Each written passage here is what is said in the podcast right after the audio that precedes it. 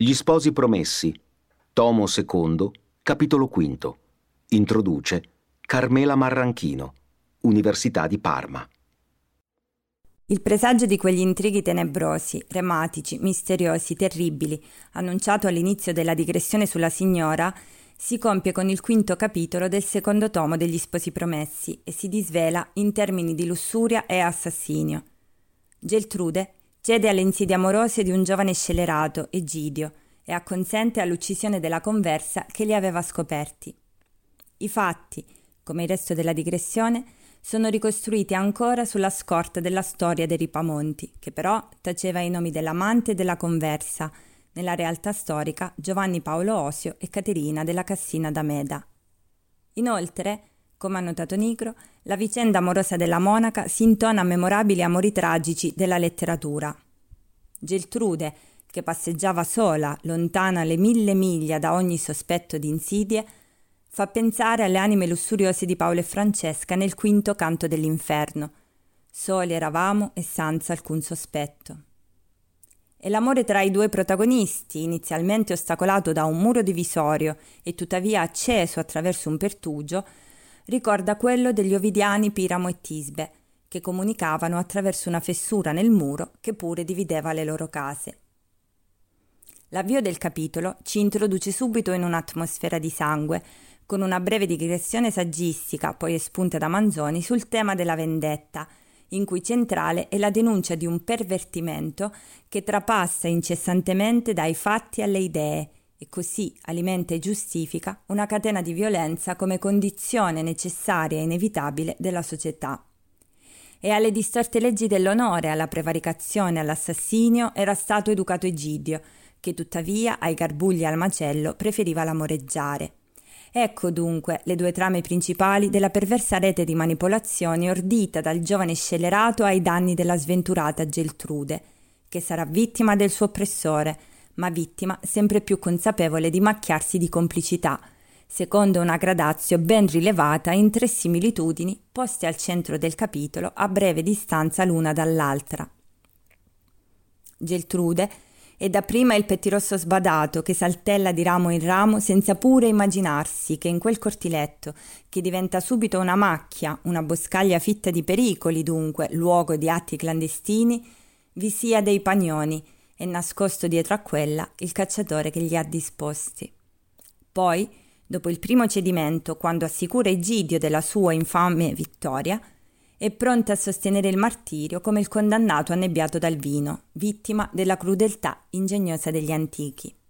Infine, quando l'autoinganno oramai è compiuto e il sogno di un avvenire pieno e delizioso prevale sul senso di colpa, sulla mala coscienza, è paragonata al figliuolo di famiglia in mano all'usuraio, responsabile della sua stessa rovina.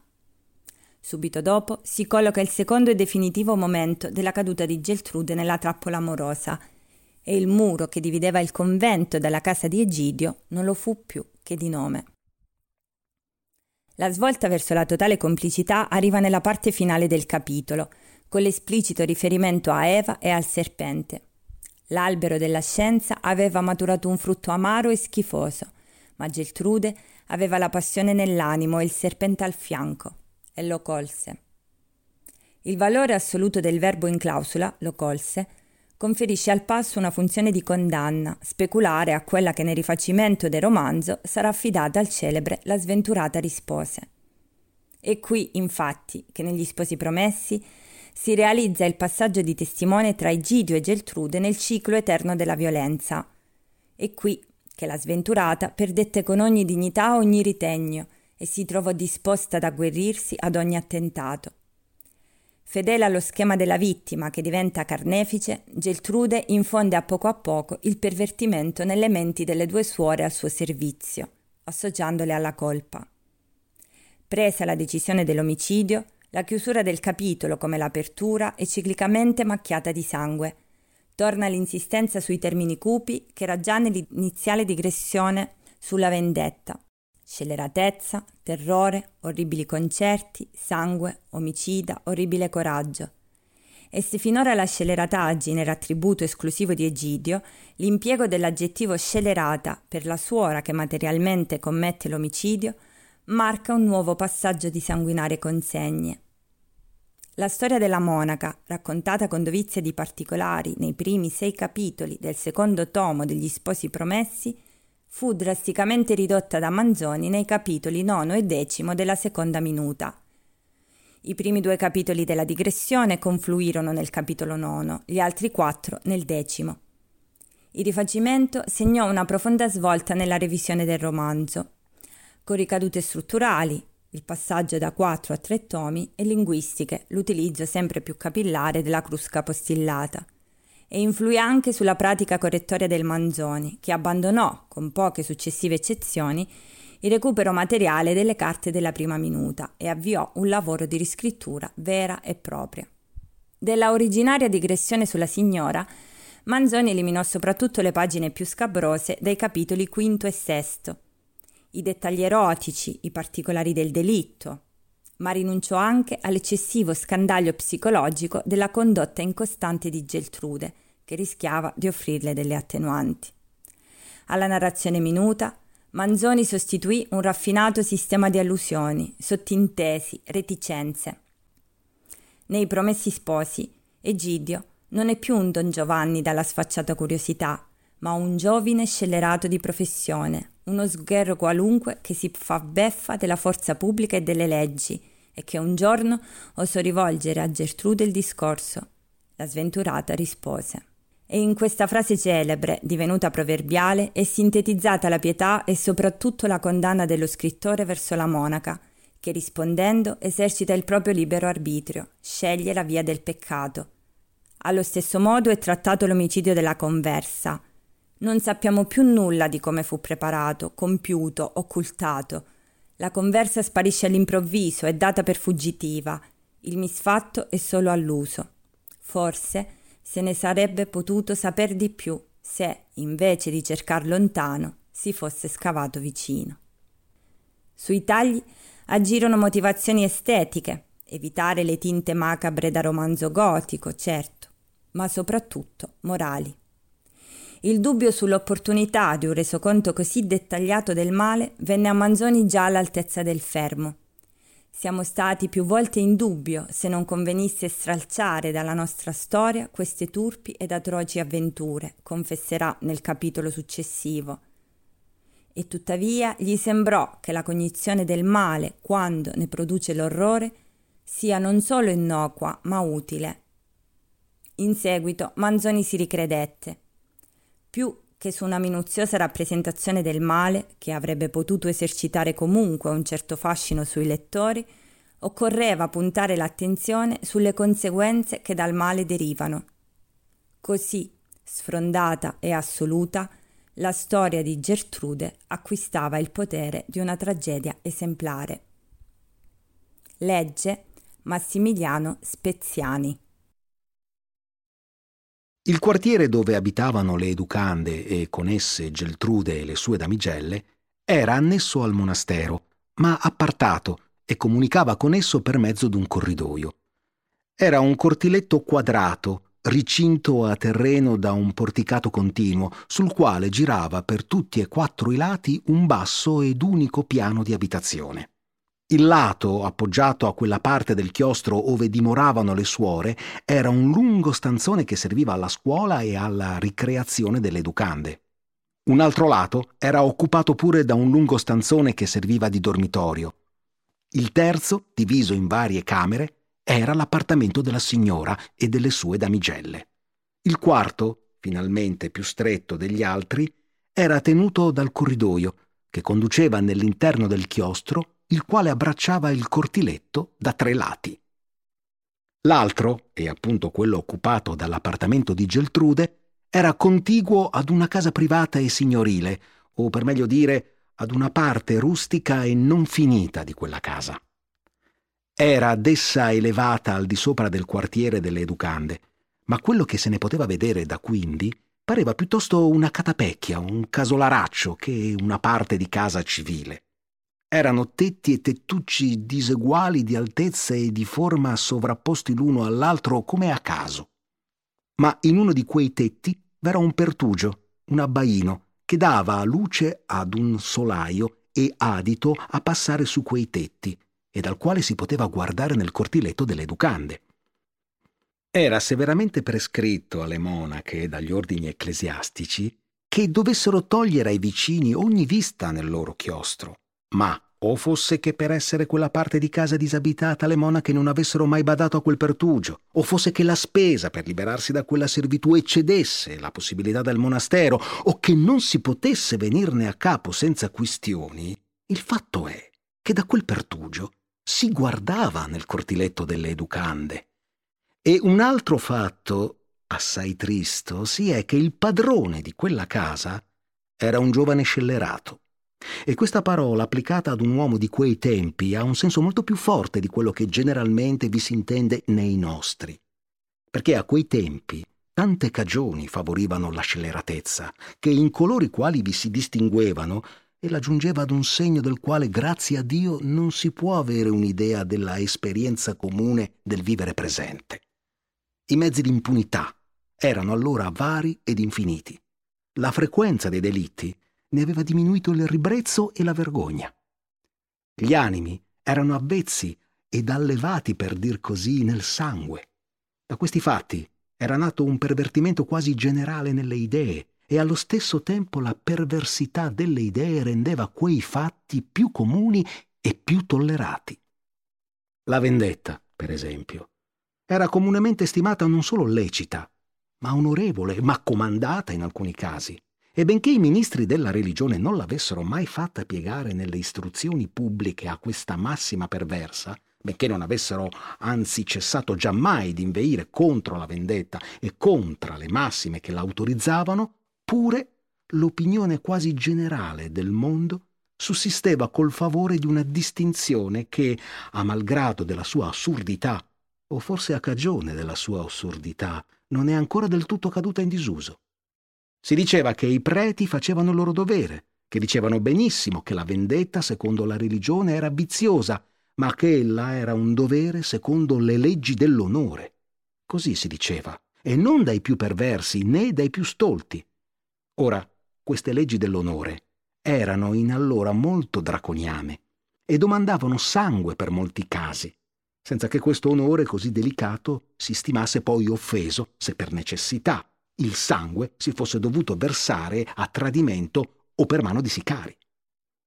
Ne veniva, di conseguenza, che gli omicidi erano molto frequenti, che uno commesso diveniva a causa di un altro e così all'infinito, e che l'orrore al sangue si diminuiva con l'abitudine, anche negli uomini che non erano sanguinari, e che si era formato come un sentimento universale che una certa misura di animosità, di crudeltà e di delitti fosse una condizione necessaria inevitabile della società.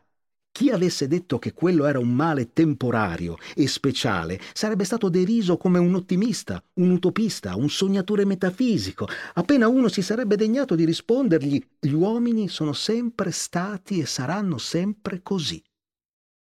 Portate le idee comuni a questo punto di licenza in molti e di tolleranza e di rassegnazione in quasi tutti gli altri, e gli è chiaro che gli uomini quali avevano una tendenza distinta alla perversità, per giungere al colmo di essa, pigliavano le mosse da un punto ben più avanzato, ben più vicino al termine, che non siano le idee comuni dei nostri giorni.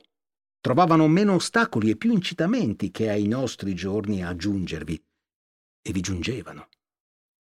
L'omicida, ai nostri giorni, quando anche fosse impunito, sarebbe un oggetto di orrore, Oggetto forse di più profondo orrore sarebbe chi, senza commettere l'omicidio di propria mano, ne avesse dato l'ordine ed il prezzo. E tali rei, oltre le pene legali, dovrebbero temere di perdere tutte le dolcezze della comune società. Quindi l'uomo, che in qualunque condizione aspira a goderle, ha pure da questo lato un freno potente. Ma allora v'erano molti casi in cui l'aver ucciso o fatto uccidere non toglieva alla reputazione d'un uomo. L'omicida volontario era ammesso a giustificarsi e a render ragione dinanzi alla opinione pubblica. Non si trattava che di provare che il caso richiedeva l'omicidio, che il delitto era un'azione tollerata o prescritta dalle leggi dell'opinione stessa. La speranza di poter fare questa giustificazione dinanzi ad una opinione già tanto perversamente indulgente e di farla accettare col terrore doveva essere, ed era, uno stimolo ai tristi potenti per correre allegramente la loro via.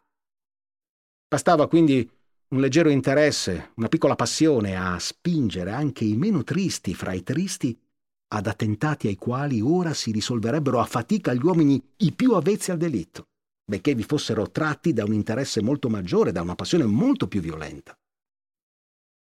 Sarebbe un soggetto degno di curiosità la ricerca delle cagioni per cui quelle idee e cui costumi, dopo aver regnato per troppe età in quasi tutte le nazioni d'Europa, siano poi stati da migliaia di scrittori e da milioni di parlanti attribuite poi esclusivamente agli italiani.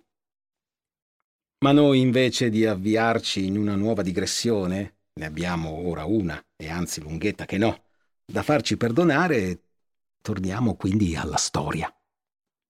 Il padrone della casa contigua al quartiere delle Ducande era dunque un giovane scellerato e si chiamava il signor Egidio, perché di cognomi, come abbiamo detto, l'autor nostro è molto sparagnatore. Suo padre, uomo dovizioso bastantemente, non aveva avuta altra mira nell'educarlo che di renderlo somigliante a se stesso. Ora egli era un solenne attaccabrighe. Egidio non aveva quindi sentito dall'infanzia a parlar d'altro che di soddisfazioni e di fare stare, non aveva veduto quasi altro che schioppi e pugnali, e dalle braccia della nutrice era passato in quelle degli scherani. La madre, che era di un carattere mansueto e pio, avrebbe potuto forse temperare in parte questa educazione, ma ella era morta lasciando Egidio nella infanzia, dopo una lenta malattia cagionata da continui spaventi. Il padre fu ucciso dopo una brevissima quistione da un suo emolo, membro di una famiglia emola della sua da generazioni, ed Egidio restò solo e padrone nella giovinezza. La prima sua impresa fu di risarcire l'onore della famiglia, con una schioppettata nelle spalle dell'uccisore di suo padre. Questa impresa, però, lo pose da quel momento in un continuo pericolo, e per assicurarsi egli dovette crescere il numero dei suoi bravi, e non camminar mai che in mezzo ad un drappello. Suo padre aveva non solo nel paese, ma altrove amici assai, e conformi a lui di massime e di condotta. Egidio gli ereditò tutti e gli coltivò tanto più che aveva bisogno della loro assistenza. Ma i garbugli e il macello non piacevano a lui come al padre per se medesimi. L'educazione lo aveva addestrato a non temerli e a corrervi anzi ogni volta che un qualche fine ve lo spingesse. Ma non erano un fine, un divertimento, un bisogno per lui. La sua passione predominante era l'amoreggiare. A questa si abbandonava con quelle precauzioni però che esigeva lo stato di guerra in cui egli si trovava, e per questa egli veniva ai garbugli e dal macello quando non si poteva fare altrimenti. L'abbaino, che guardava nel cortiletto del chiostro, non era frequentato da nessuno tanto che visse il padre, il quale non si curava di spiare i fatti delle educande.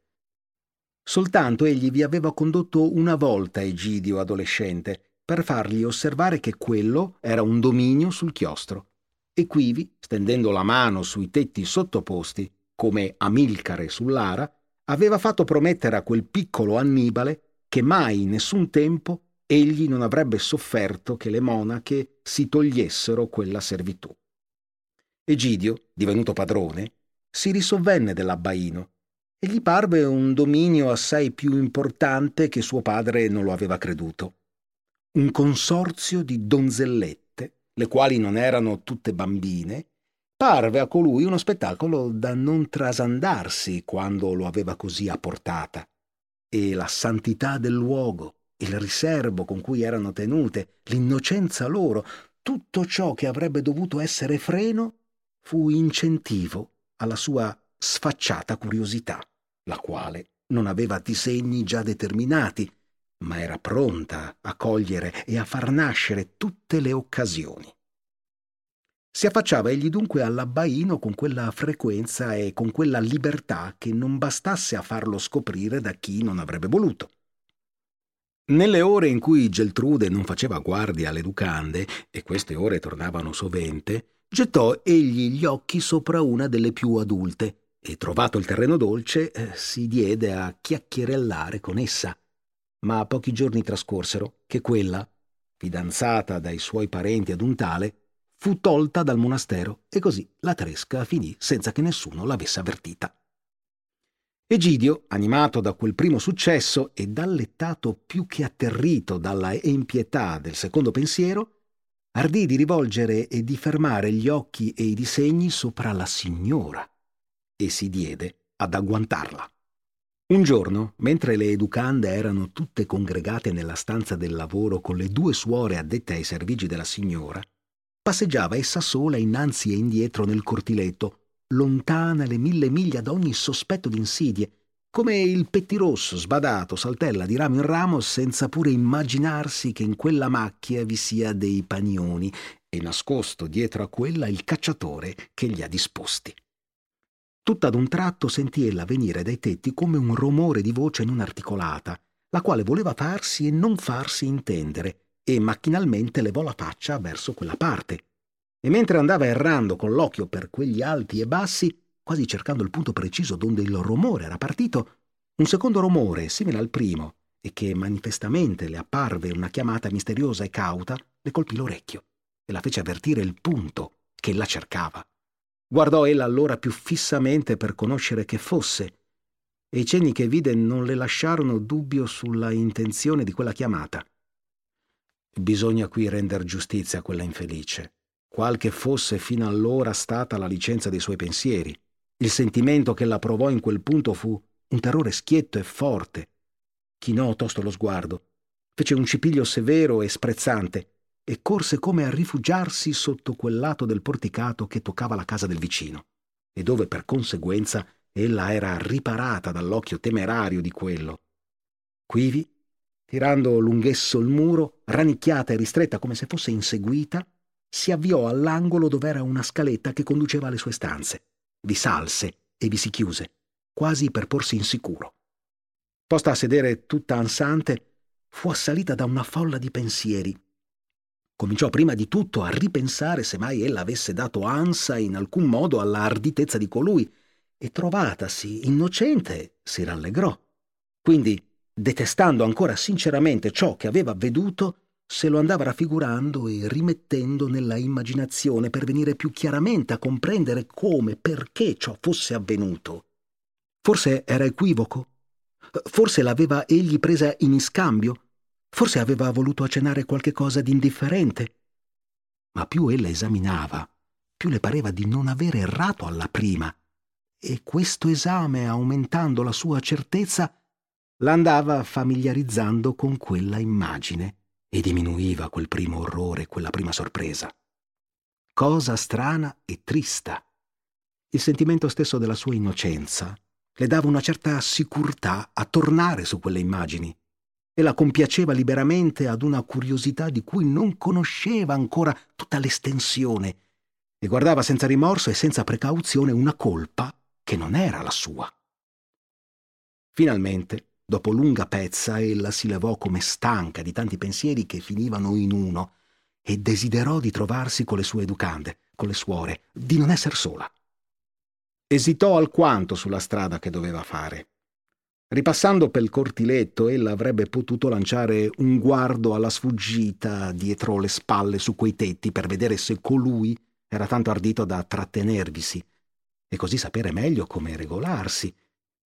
Ma s'accorse tosto ella stessa che questo era un sofisma della curiosità o di qualche cosa di peggio e senza più esitare s'avviò pel dormitorio alla stanza dove erano le educande. Qui o fosse caso o un resto di quella esitazione, ella si affacciò ad una finestra che aveva di rimpetto appunto quei tetti. Vi guardò.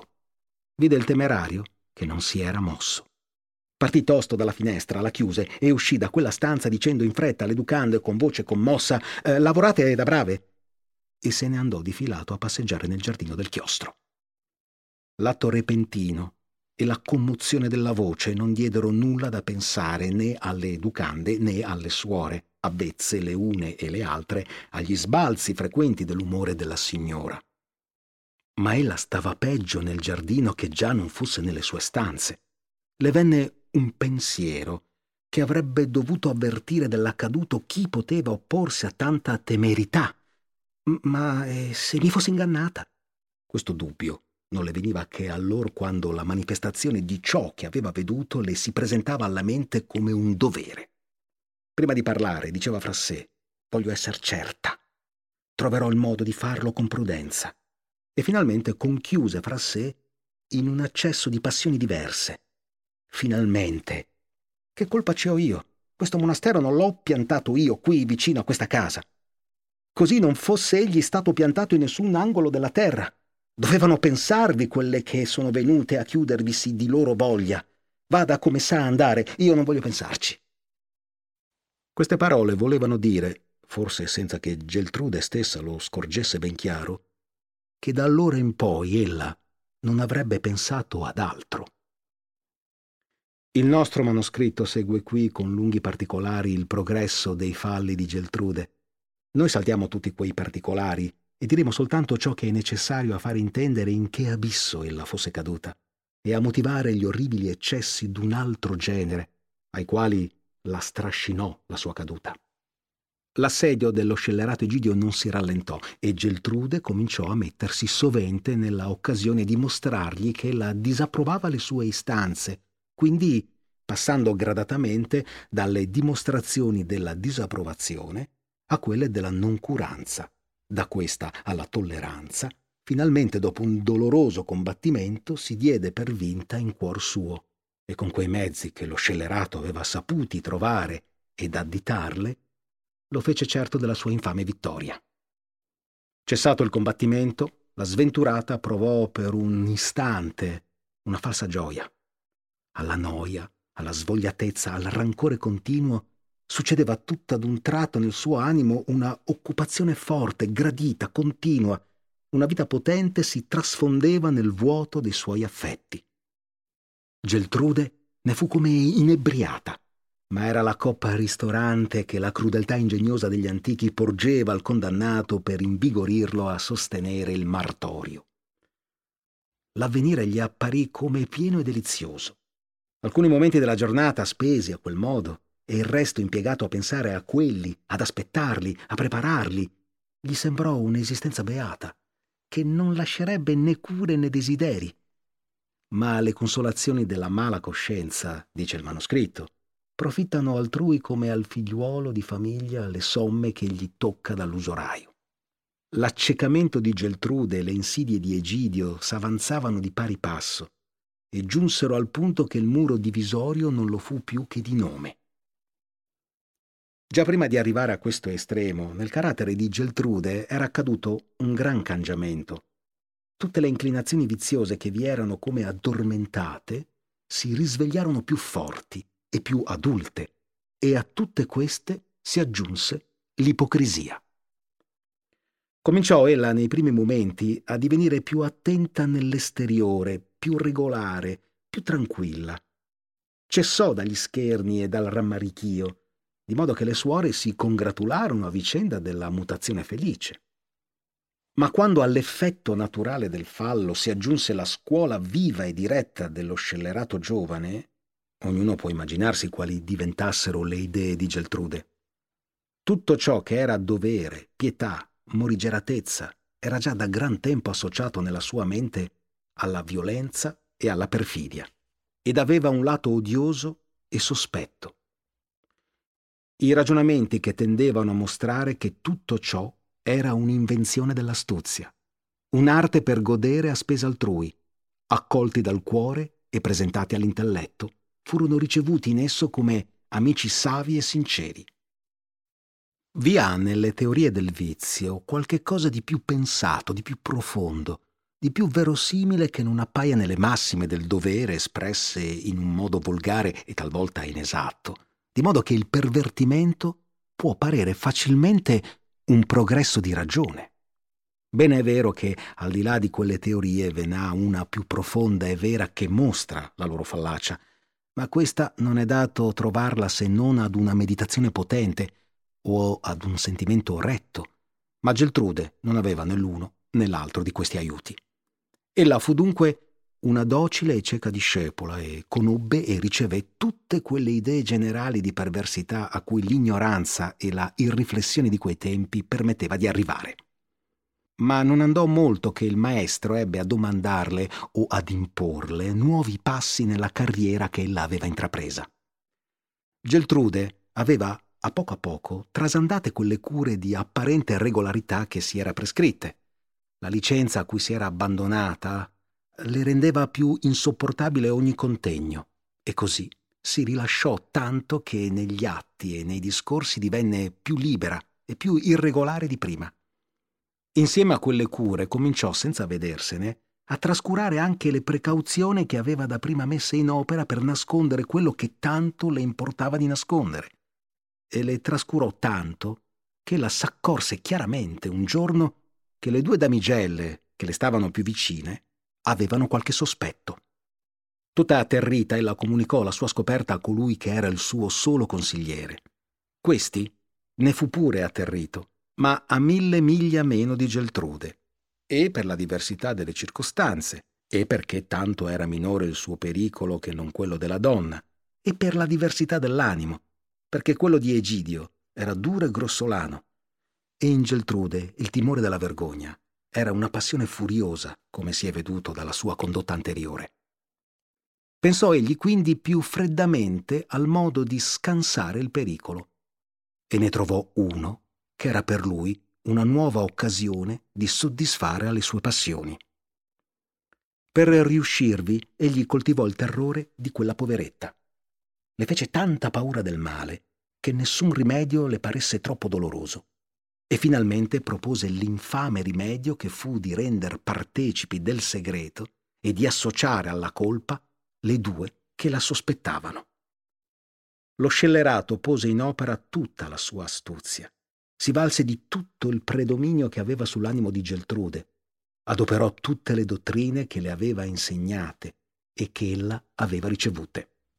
L'albero della scienza aveva maturato un frutto amaro e schifoso, ma Geltrude aveva la passione nell'animo e il serpente al fianco, e lo colse. Con la direzione del serpente, ella trasfuse prudentemente a gradi a gradi nelle menti delle due suore il pervertimento che era necessario per renderle sue complici e consumò il proprio avvilimento nella loro colpa.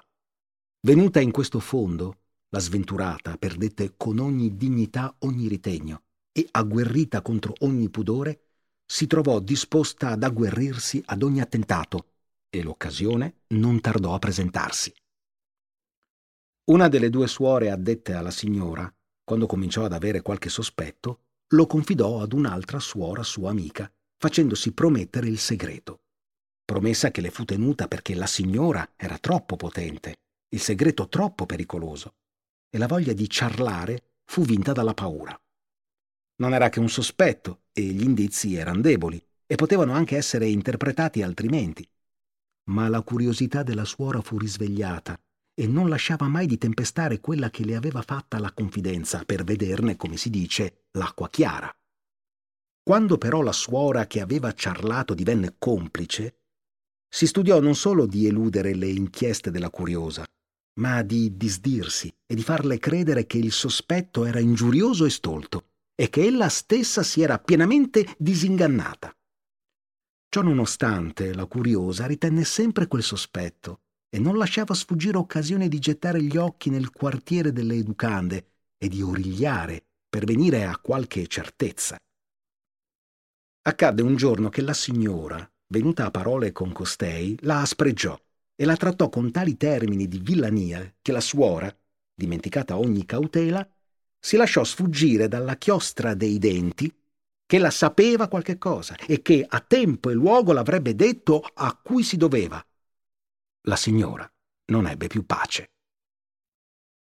Che orrenda consulta! Le tre sciagurate e il loro infernale consigliero deliberarono sul modo di imporre silenzio alla suora. Il modo fu pensato e proposto da lui con indifferenza e acconsentito dalle altre con difficoltà con resistenza, ma alla fine ha consentito. Geltrude fece più resistenza delle altre, Protestò più volte che era pronta a tutto soffrire piuttosto che dar mano ad una tanta scelleratezza. Ma finalmente vinta dalle istanze di Egidio e delle due, e nello stesso tempo dal suo terrore, venne a una transazione per la quale ella si sforzò di fingere a se stessa che sarebbe Menrea. Pattuì ella dunque che non si sarebbe impacciata di nulla ed avrebbe lasciato fare.